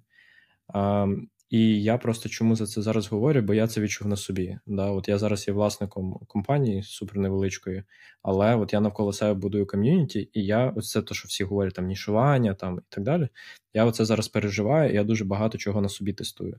І я надаю послуги ну, сервісні, B2B, тобто ну, воно якби related. І от там чисто IT аутсорс український і маркетинг, да, тобто дуже дуже вузький ринок, і я будую тут спільноту. Я її будую не тільки з точки зору того, що ну, типу, гроші заробити, да, а мені дійсно дуже цікаво спілкуватися зі всіма. Мені дуже цікаво запросити Юлію Андрія, поговорити про маркетинг, посміятися собі, е, отримати коментарі, якісь внести, типу, говорити і так далі. І мені здається, що це дуже класна практика для компаній, е, коли ви говорите про нішування то ну, власне дійсно будувати спільноту, але і цікавитися цим, і контриб'ютити ще в цю спільноту. Да? Тому що дуже часто е, ну, якби от ми там нішуємося, йдемо там в ну, фінтех, та, і ми там запустимо якісь там пейт-рекламу е, і все. І просто ну, якщо ви вже йдете в цей ринок, то от подумайте навколо того, щоб побудувати якусь навколо себе спільноту, екосистему, фоловінг, е, якось можливо в окремому каналі, щоб дійсно експертно говорити про цю тему, щоб вас дійсно слухали, і і людям було цікаво з вами слідкувати, і воно вам точно буде конвертуватися так само і в ревеню. Але те, що ми казали про людяність, з чесною думкою туди контриб'ютити. Те саме там часто є кейси, як там продають через Slack спільноти, наприклад, там для CTO чи ще для когось. І в мене там часто прилітає, от ти там за це згадуєш. А, Типу, як воно працює? Ну, Працює так, що ну, той кейс, який я, наприклад, там згадую, що CTO, він дійсно був в спільноті, і він дійсно був там як CTO, і він ну, спілкувався там. І типу, його там знали, його поважали, з ним говорили. І коли були якісь opportunities, він казав: Хей, давай я тобі допоможу, і він допомагав. Ну тобто, але це не так, що ви як компанія, і ви якогось маркетолога там чи SDR туди посадили спільноту, і він тільки її шукає, е, де є можливості, і просто тільки витягує її. Ось тому так. Ти додав цікавий брідж до е, потенційної теж тренду, мені здається, це інфлюенсери в B2B. Е, тема така недорозкручена, особливо в IT. Але оця людина, яку ти привів як приклад, CTO, який там був CTO і був в цьому слаці. Я вже чув історії, коли таких людей наймають на парт-тайм навіть в компанію, щоб вона лише й займалась тим, що популяризувала цей бренд, там розповідала, робила інтеграцію в свої пости, якщо в неї є багато підписників і так далі. А, Тому мені здається, і в бік ком'юнітіс це можливо бути буде більш менш е, затратне, ніж. Е, B2B інфлюенсер, але B2B інфлюенсер це теж може бути гарна історія. Я хочу її зробити цього року, як мінімум, з людиною, яка буде на парт-тайм. От я прям буду на зарплаті. Вона в мене буде. Буду платити за те, що вона робить раз, два, три, чотири, п'ять. Тобто не поодинокі інтеграції, а вже прямо такі серйозні людину, яку ви виберете бути інфлюенсером там від вашої компанії, та тобто, наприклад, там в тебе це ти. Так, тут в тебе вибір був невеликий. От, але загалом не важливо, чи це компанія на 15 людей, на 50 чи на 2000, е, Людина має бути зацікавлена в цьому. Тобто, ви не примусите там якщо ваш CTO не бачить цінності в цьому, і ви не можете її показати, що ну теж окей, типу люди всі різні. Так, хтось там інтроверт, хтось екстраверт, хтось не вірить в це і так далі. Ну, причин може бути багато.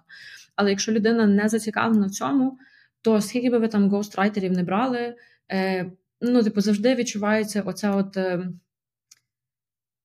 Знову ж таки, лізеться людськість, та, але е, відчувається, коли людина Хоче, так, справжність. Так? Тобто, коли вона це там робить більше на примус, е, коли воно не є таким е, conversation стартером сама по собі, е, і просто на довгострокову перспективу ця людина не буде залучена. Особливо, якщо їй вже це тяжко йде, результатів зразу не буде. Тобто, це не щось таке, що ти там місяць попостив і егегей. Ну тобто, або це, напевно, більше edge case. От, але і ну тобто, це буде нанізиться втрачений час. Тобто, звичайно, що людина так само має бути ще вмотивована, аби хоча б розуміти цінність. От, або, наприклад показувати своїм прикладом, та і, наприклад, вона там готова зайти, відкрити там умовно ці двері, та і, наприклад, там, допустимо, якогось там надихнути делівері директора, та який, в принципі, має до цього хист, має до цього бажання, але спочатку думав, та ну, типу, якась фігня. А Побачив, що там о, навіть CTO це заплигнув, і потім це, знаєте, там, наприклад, там передати. Тобто це вже більше ну, трошечки більших компаній. От. Е, І так само. Е, Мені здається, просто що це в принципі як і будь-яка мережа, чи там LinkedIn, чи ці ж Slack канали і так далі.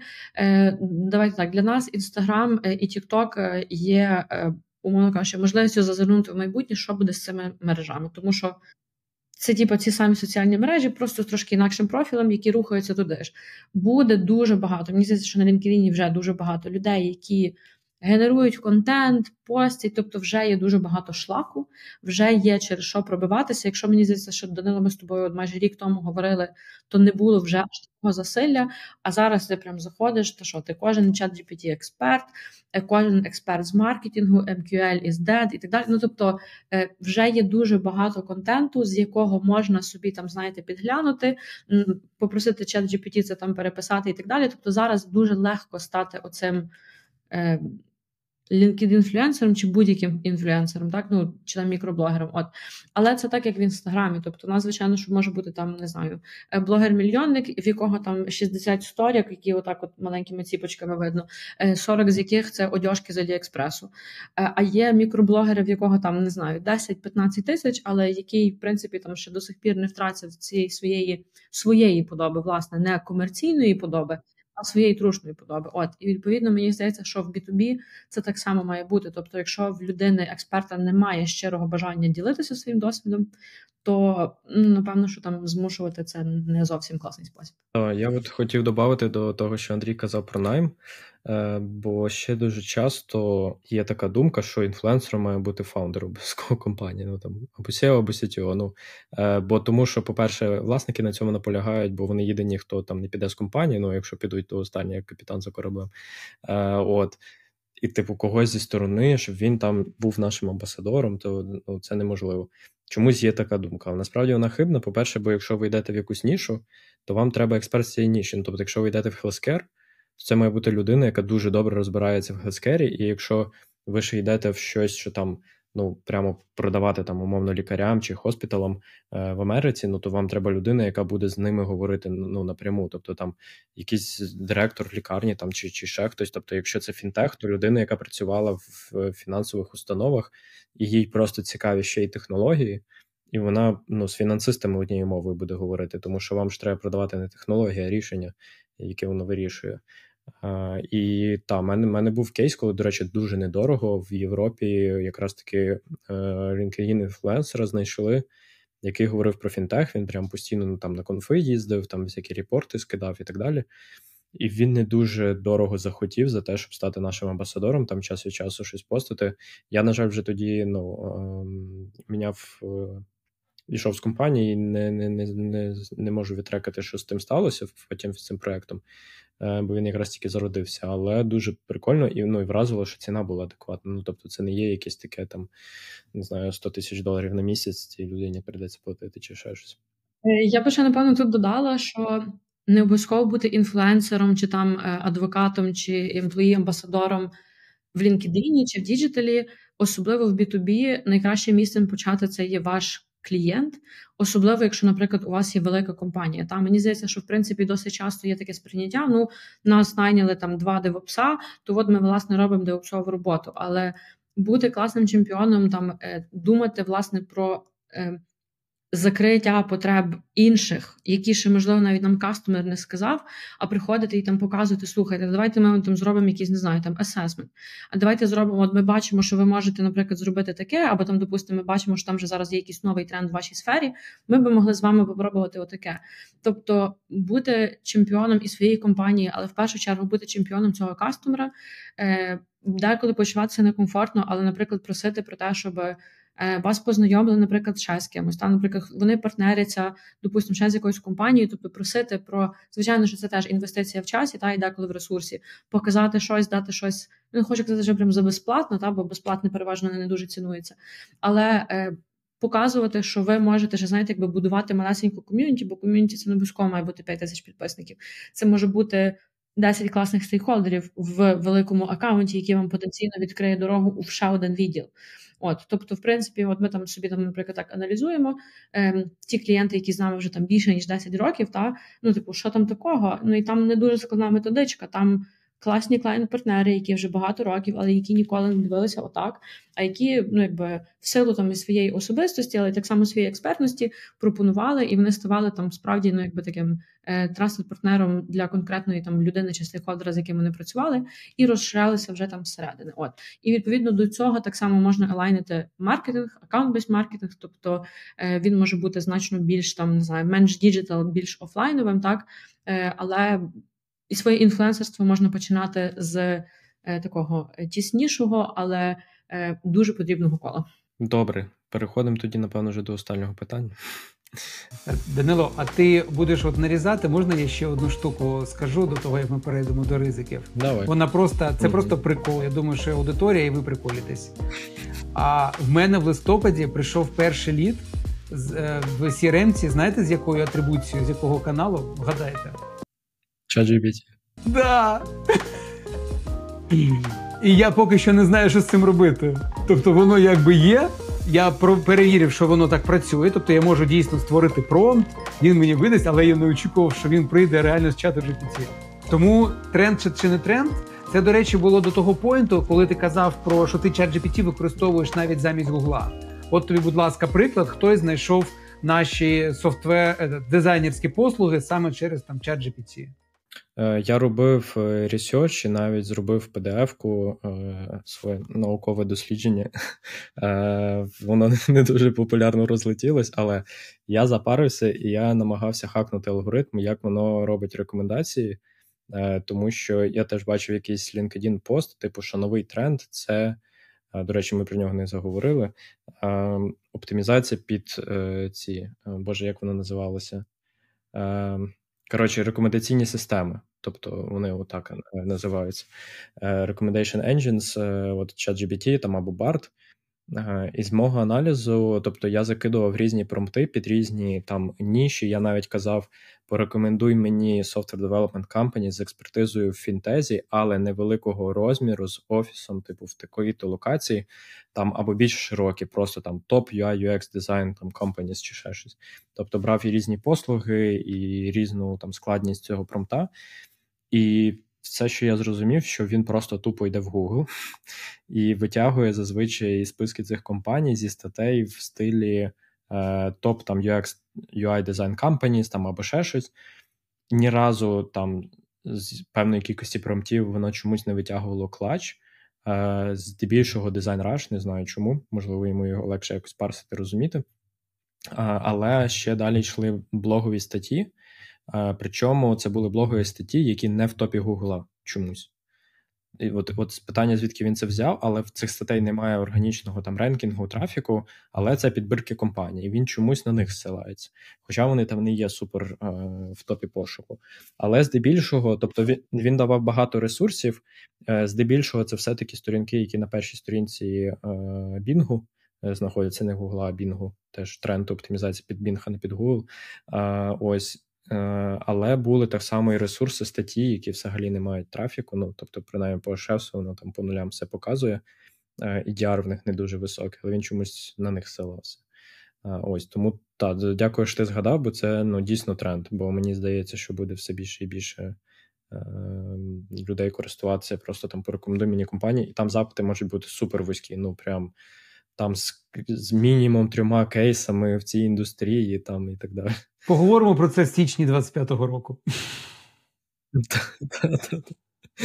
Точно, точно, обов'язково домовилися. Ну що, е, моє останнє запитання та про про ризики, можливо, які ви перед собою бачите цього року. Що що вас лякає, що може бути складним? А, Для мене найскладнішим, якщо говорити про digital, будуть регуляції, які стосуються е, AI регуляції, в тому числі використання AI, проходження е, сертифікації по типу ISO і так далі. І наявність бізнес-процесів, які от про які Юля казала, що воно має бути описано, регламентоване і так далі. Тому це буде якби перша історія. Друга це наш улюблений Google. Тобто, якщо в нас не буде cookies якби зовсім, то цікава історія. Ми знову переходимо в класний маркетинг, relation з кастомером, полюбляти клієнта, а ну це cookies і все інше. Це дві речі. Ну і з ризиків третя. Чесно, є один ризик, він ем, пов'язаний з економікою, з геополітикою, і він десь згадується поступово. Це а, тотальна. Тобто, якщо зараз іде глобалізація, в тому числі IT, то якщо підуть тренди по деглобалізації IT, то це може вплинути на те, на які ринки ти можеш не можеш продавати. Якісь ринки можуть закритися просто і працювати лише на всередині. Наприклад, Сполучені Штати кажуть, все там Трамп приходить і каже, все в нас деглобалізація весь маркет працює на Сполучені Штати. Зовнішніх підрядників нікого. Е, кордон з Мексикою зачинено. Все. Ну, добре, що у Совсєрва є е, офіс в Сполучених Штатах, у Ялантіса нема. Тому одразу тебе це обрубає. Ну і це такі ризики, вони існують, я про них читаю, а вони може не сьогодні, не наступного року, але такі от є побоювання, що піде перекос, який змінить все, як зараз декілька війн змінюють в цьому світі. Та за закриті ринки, мені здається, в Норвегії таке. Е, в них якось на культурному коді, прямо що вони з іноземцями не дуже люблять працювати, туди досить, досить складно продавати. Е, отут е, так, тут гарним прикладом теж буде Близький Схід. Дуже закрита. Ну, типу, в тебе, якщо немає фізичного ентиті, там то ти не можеш працювати на законодавчому рівні. От, в тебе має бути так, так. Е, от, е, ну і відповідно е, дуже такий ринок, як би це сказати, ну, типу, пані Братський має негативний відгук, але мається на увазі, що ти мусиш знати когось. Тобто вони тебе не візьмуть просто там вендора з вулиці, ти маєш до них знайти через знайомство. Наприклад, теж в близькому сході дуже велика культура роботи он-сайт. Тобто, у нас, наприклад, дуже багато проєктів там умовно там три тижні в них, три тижні ти де хочеш. От, але е, ну, є своя специфіка. Та. І серед європейських країн, напевно, що Нордіки це така найбільш закрита географія, це це теж правда. От. Е, але вони ну, тут же не на законодавчому рівні, а більше теж на культурному. От ну так само ми в регіоні АПАК присутні, то там так само мусить бути локальна людина, локальний маркетолог. Е, ну є дуже велика різниця в ставленні до інших культур, тобто вони тебе не. Так, напевно, експертно сприймають. Ну, тобто вони тебе сприймають більше, там, якщо так згрубша, як чужого. От, відповідно, має бути вже така дуже або комітмент, що ти вже там не знаю, Е, живеш там 10 років, е, і от ти вже там не знаю, в тебе вже сім'я там мікст, та е, або що ти що ти локал. От це при тому, що в Азії там нема знаєте, там одної мови, якою всі говорять. Там дуже все мультикульті, от, але все ж таки має бути якась ну, приналежність до регіону. От До Андрієвих викликів, бо 100% дуже добре підмітив, ми вже починаємо бачити з тими Е, з ну, Google аналітика це не GDPR та, але рівної альтернативи вона не має. Тому ми от зараз теж пропрацьовуємо солюшн, який дозволить нам і бачити достатньо аналітики, а не так, що типу, ми там спустили гроші на кампанію, а ми не знаємо, куди куди воно пішло. От. Е, з інших таких викликів це, напевно, такий. Е, мікро мікропроблема, яку я помічаю, дуже багато тулів, типу там Е, де є будь-які якісь там аналітика трафіку, так дуже є багато ботів. Е, ми це собі там, наприклад, трекаємо, допустимо, там запускаємо якусь рекламу на демандбейсі, маємо з трекінг-мітками лінку, потім дивимося на е, там чи на Google аналітиці, скільки людина перебувала, і там, типу, менше одної секунди. Дуже багато ботного трафіку, якщо чесно, попри те, що всі ці вендори вони такі кажуть, та ні, ми з цим боремося, ми це ідентифаємо. Е, от Е, з LinkedIn теж такий малесенький е, мікро. Е, це там дякую digital менеджер зі своєї команди. Ти, коли, наприклад, запускаєш рекламу на конкретні job title и, і потім вигружаєш собі всі job title и, які в тебе мали бути. Ми користуємося тулою Supermetrics, До речі, дуже рекомендую. Тула відносно дешева, але це просто мега чудо Excel, яка тобі підтягує всі дані з всіх існуючих соцмереж з HubSpot, з різних CRM і так далі. Тобто ти можеш побудувати собі, е, по-перше, табличку з перформансом по різних кампаніях. По-друге, в неї теж вже вбудований GenAI, Вона ще тобі дає рекомендації і інсайти, що класно, що не класно, і вона тобі дає значно більш витягнуту аналітику по всіх параметрах в LinkedIn. Тобто, наприклад, там компанії, які які мали імпрешени чи кліки, job title и і так далі. Е, ми прям знайшли ну, в одній кампанії, типу, ну там, умовно кажучи, ми там, щоб спростити, таргетимо CTO, а в нас там якийсь там, типу, junior program менеджер, допустимо, і так далі.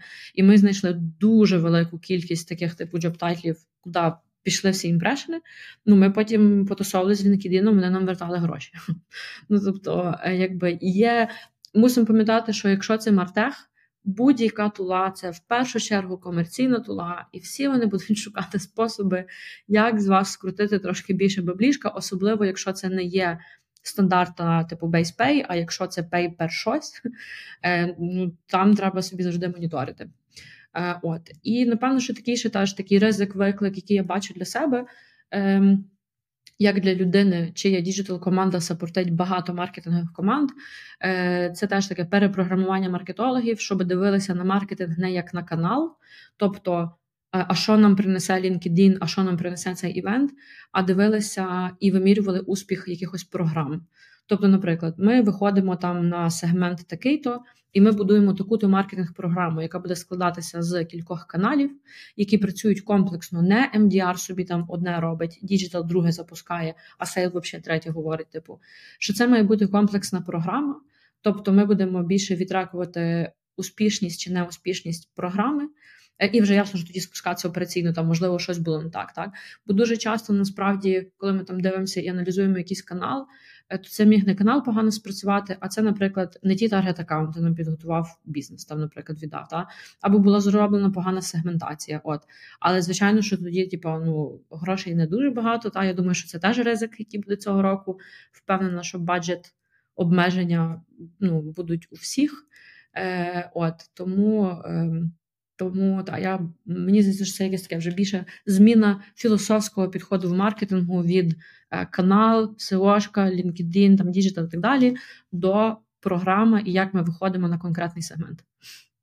Так, я про це вже тричі е, читав цю лекцію, якраз і на аутсорсинг форумі там з Андрієм було про маркетинг як екосистему, і повністю підтримую, що воно має бути кросканально, все об'єднано в якусь єдину е, систему. Навіть якщо це просто go-to-market в якийсь там е, окремий, я вже не кажу, що в ідеалі весь маркетинг має бути як система, як Андрій наголошував, що немає системи блін, людей, бо вони там кожен кожен окремий канал поробили, і типу, і все. Воно має якось як все все, все буде е, об'єднано. З моєї сторони, та, напевно. У мене якийсь на 23-й рік в мене був дуже оптимістичний е, настрій. Я такий думав: ну, зараз буде відскок. Я був, коротше, з тих людей. Я думав, ну, нормально, зараз буде ще краще, ніж в 21-му. Е, от. А зараз на 24-й вже такий настрій, е, що взагалі не віриться, що воно буде якось краще, можливо, там трошки, але тенденція, особливо та, з подіями більше навіть політичними, мені здається, що на фінансово воно буде впливати все гірше і гірше, і буде. Е, ставати складніше. Тому так, треба готуватися до найгіршого, але ми поговорили про дуже багато класних підходів, е, що може здешевлювати, по-перше, AI, він буде здешевлювати маркетинг так чи інакше. Ну і пришвидшувати, тобто можна більше швидше рухатися, більше тестувати. Е, особливо зі всіма інструментами, якщо навчитися це зв'язувати. От я там свою команду постійно намагаюся, те, що знову ж таки Андрій ти згадував про інженірінг всередині команд. Мені здається, маркетологам цього не вистачає. Мені е, я, я цей е, вічно вдячний, що я колись вчився на програміста в політехніці е, і навіть трошки кодив, бо мені трохи воно легше дається. Але якщо маркетологи такі маркетологи, то їм там якісь е, веб-хуки, якісь там IP-шкою, щось кудись передавати дані, там, ну це капець. Типу. Але цьому треба вчитися, тому що це сучасний світ, і десь там ну не то, щоб програмувати, але мати ці технічні знання, воно буде дуже сильно вас пришвидшувати. Е, тому все ще можна робити класні результати. Мені здається, якщо міняти парадигму, shift е, до того, що Юля каже, та більше програмами думати системно, воно може спрацювати. Данило, головне, щоб коли ти скажеш іди на хук, щоб тобі не сказали, ти сам іди на хук. Е, я би ще єдине, що хотіла додати, бо мені здається, що ця тема не розкрита сьогодні. Точніше, ми взагалі майже згадували маркетинг і клієнт.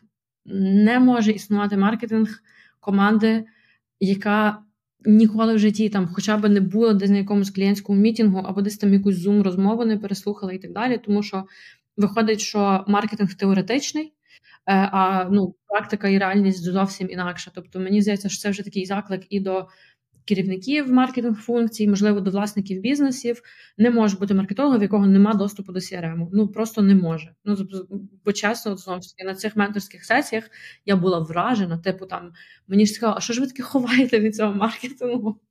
Буває, я думаю, що буває і так, і так, та але насправді що. Е, Маркетинг е, найкращий тоді, коли він польовий. Тобто, звичайно ж, це не означає, що ви там маєте там знаєте, всі з ручки поздоровкатися з CTO кожної компанії, але е, якісь шедовінг програми, записи дзвінків, нотатки після дзвінків. До речі, згадалася собі, що ми юзаємо ще е, Sales Copilot від Microsoft, От, але то вже на наступний раз. От, тобто, якісь нотатки.